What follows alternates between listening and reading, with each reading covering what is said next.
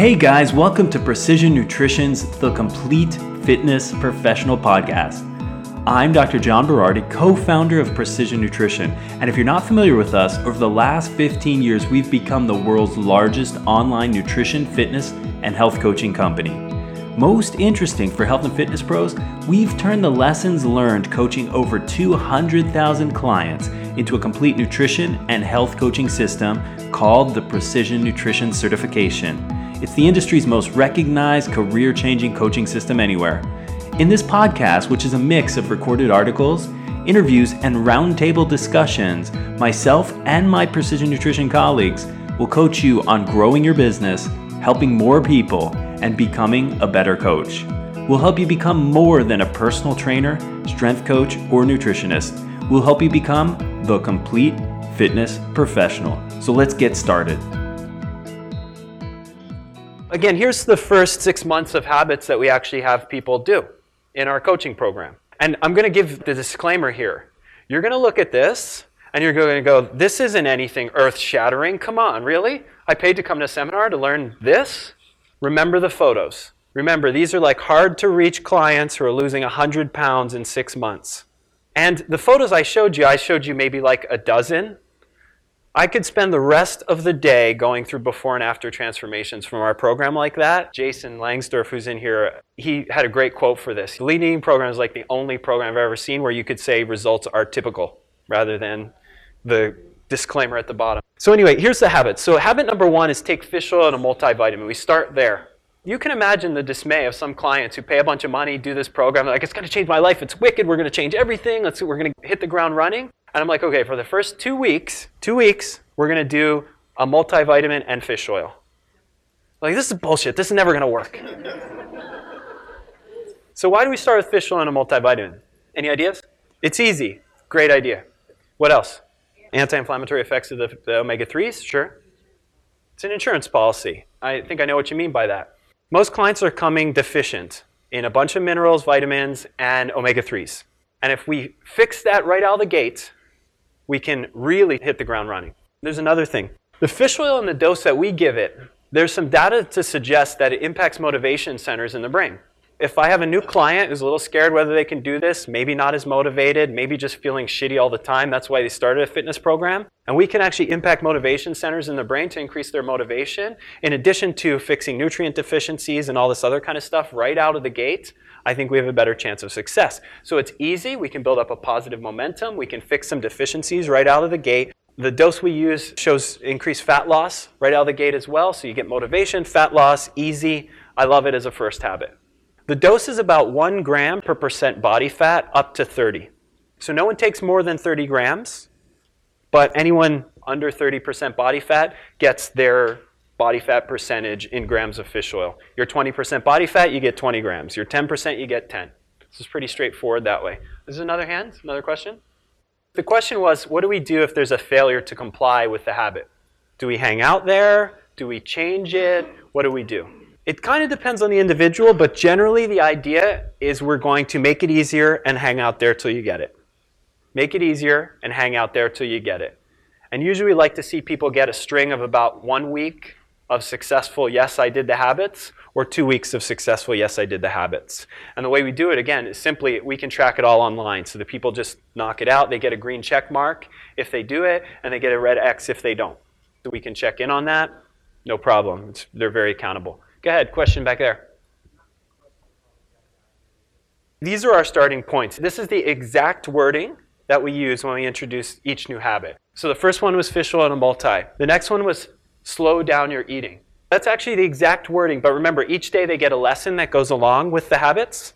And this is another point. During the two weeks that we introduce a new habit, every lesson has only to do with that habit. We're not teaching them anything else outside the scope of practicing that habit.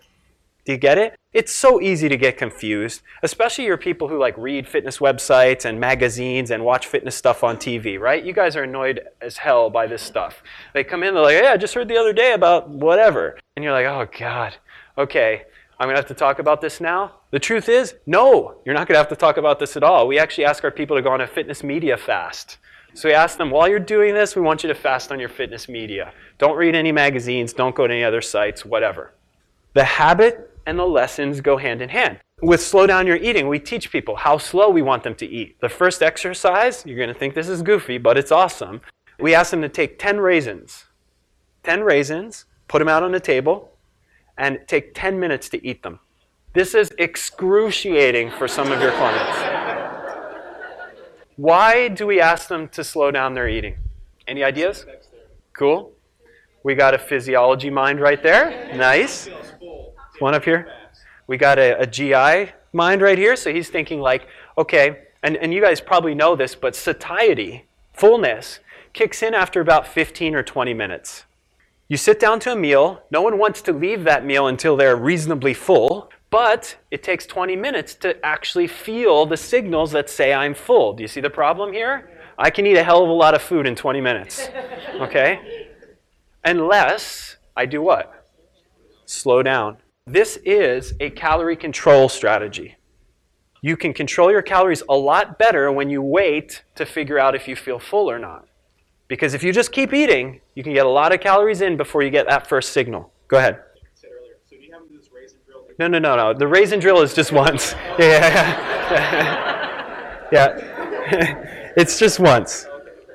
It's excruciating because most people eat really fast. They barely chew their food and they rip through meals very quickly. They don't even know what food tastes like in many cases because it's too fast. A couple chews and a gulp and it's gone. We have a whole community, a forum that people chat in our programs. And they're like, man, it was amazing. I never even knew raisins tasted like that. you know? Like normally I'll just be like, oh, you know?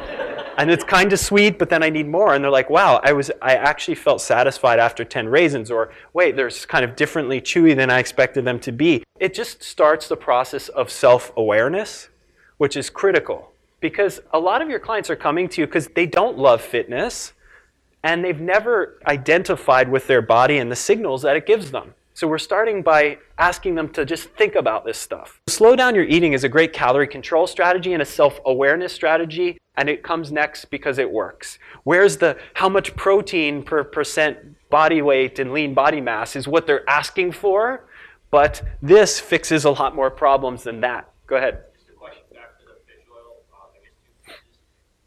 We don't do pills, we do liquid. The question was 30 grams of fish oil is a lot of pills. It, it is. It's only two tablespoons. The next question was clotting time. We know that fish oil can act as sort of like an anticoagulant. If people are on prescription medications for that, absolutely. We obviously are concerned about that. Make sure we don't give too much to the wrong person. We give them little strategies for applying it. And the truth is, I don't need them to take 20 minutes on day one. If they normally take three minutes and they stretch it out to six, something will change. They'll get better. Uh, there was another hand. Yeah, go ahead. Fired. They're fired. No, I'm just kidding. I asked them to do a habit, slow down their eating, take 20 minutes to eat a meal. Then what do I ask them? How confident are you that you can actually do this? Remember, I'm not just saying do these habits. The next thing is how confident are you that you. This is a mantra. Our clients get very annoyed with this. My friends' family get very annoyed with this too, okay? Because it's a great strategy. I, I use it with my wife. Um, nowadays, I don't even have to ask. I'll be like, hey, do you think we can work on this next week? And she'll be like, eight.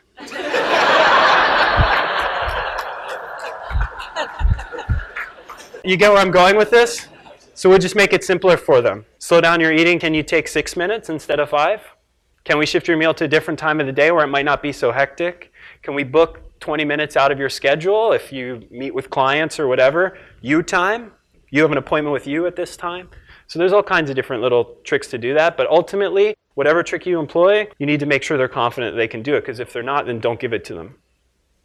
If they're like zero, zero, zero, zero, I cancel it, I can't, I, I've never met a client who's gotten to that where they're like, absolutely cannot do this. I can't even take one extra minute. That's uh, no.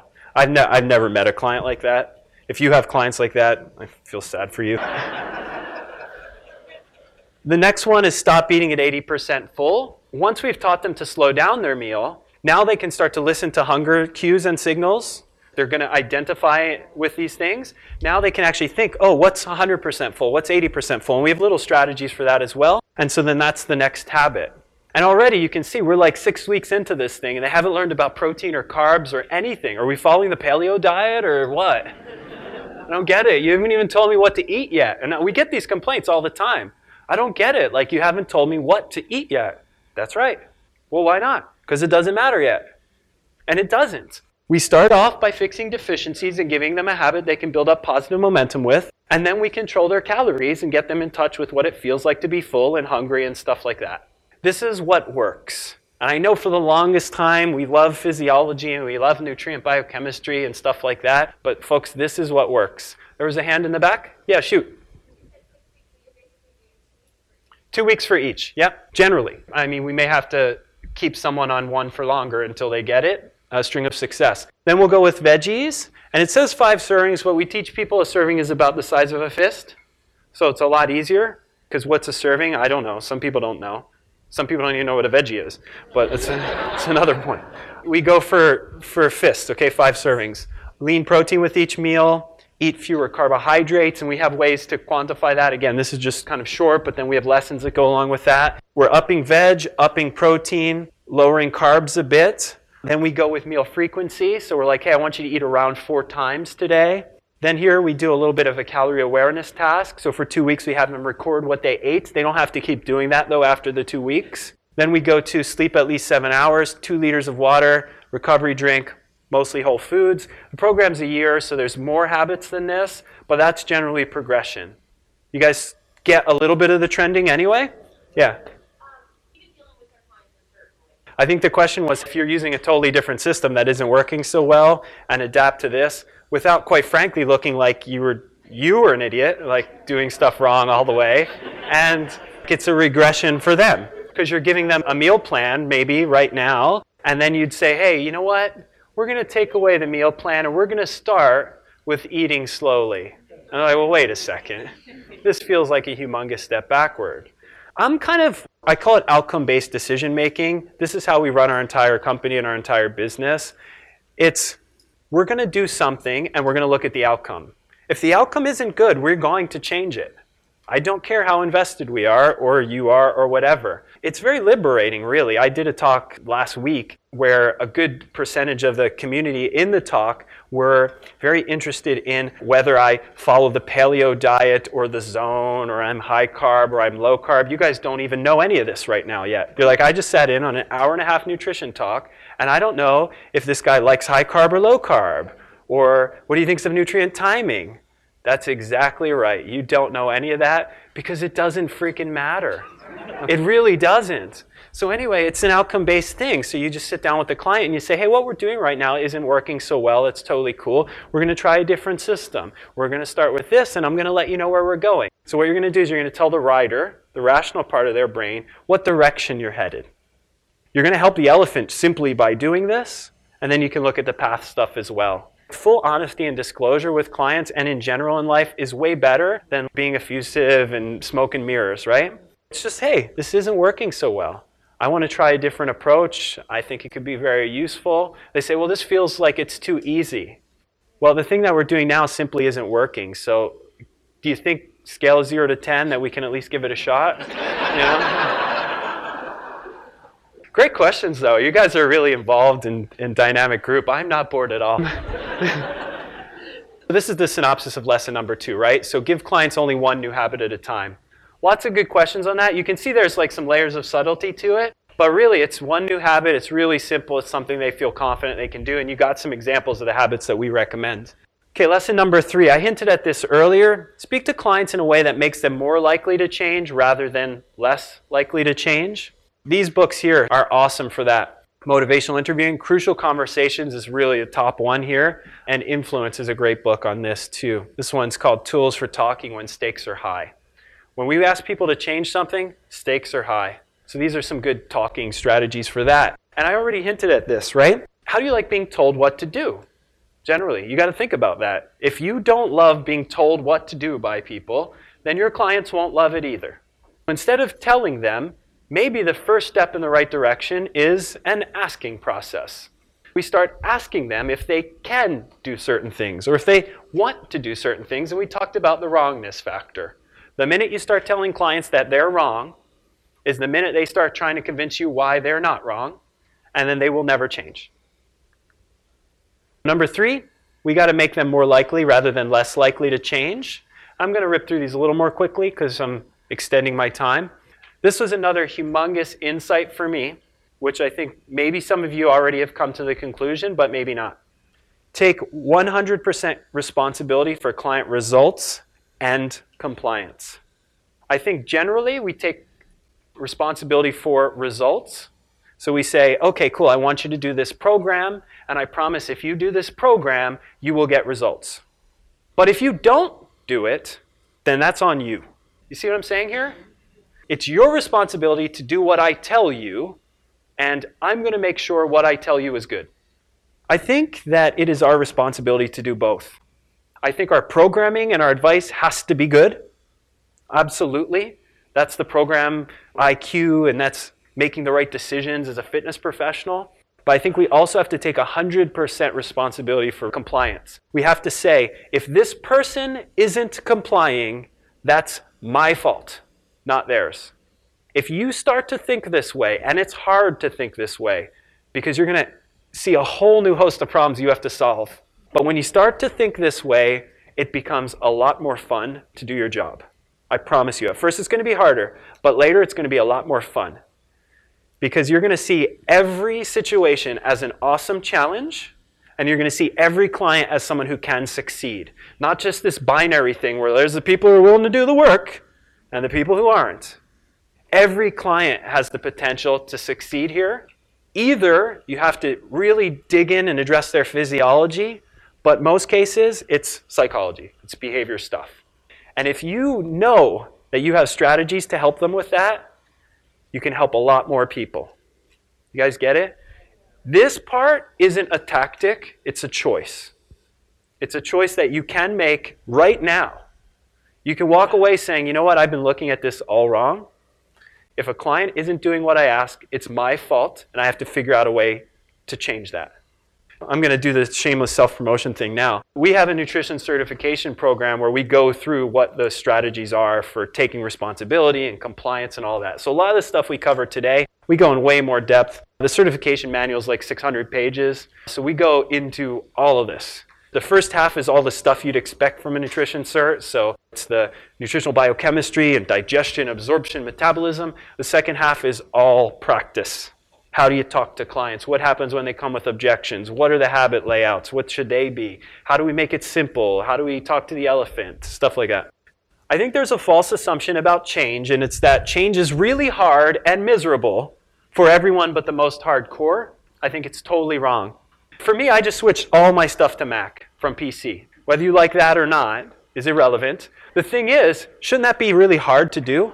I mean, like, really, I mean, it's a totally different operating system. I have to buy all new equipment. I should be terrified by this, but for some reason, I love it. It excites me to think of the prospect, and I get all the new equipment, and I'm into it. I'm spending time on it. Why? Shouldn't change be hard? There's all kinds of aspects of our lives where we go wholeheartedly into change. Anyone ever get married or have any kids? I mean, this was a pretty big change for me. This is my little girl, and she's very into fitness already. Um,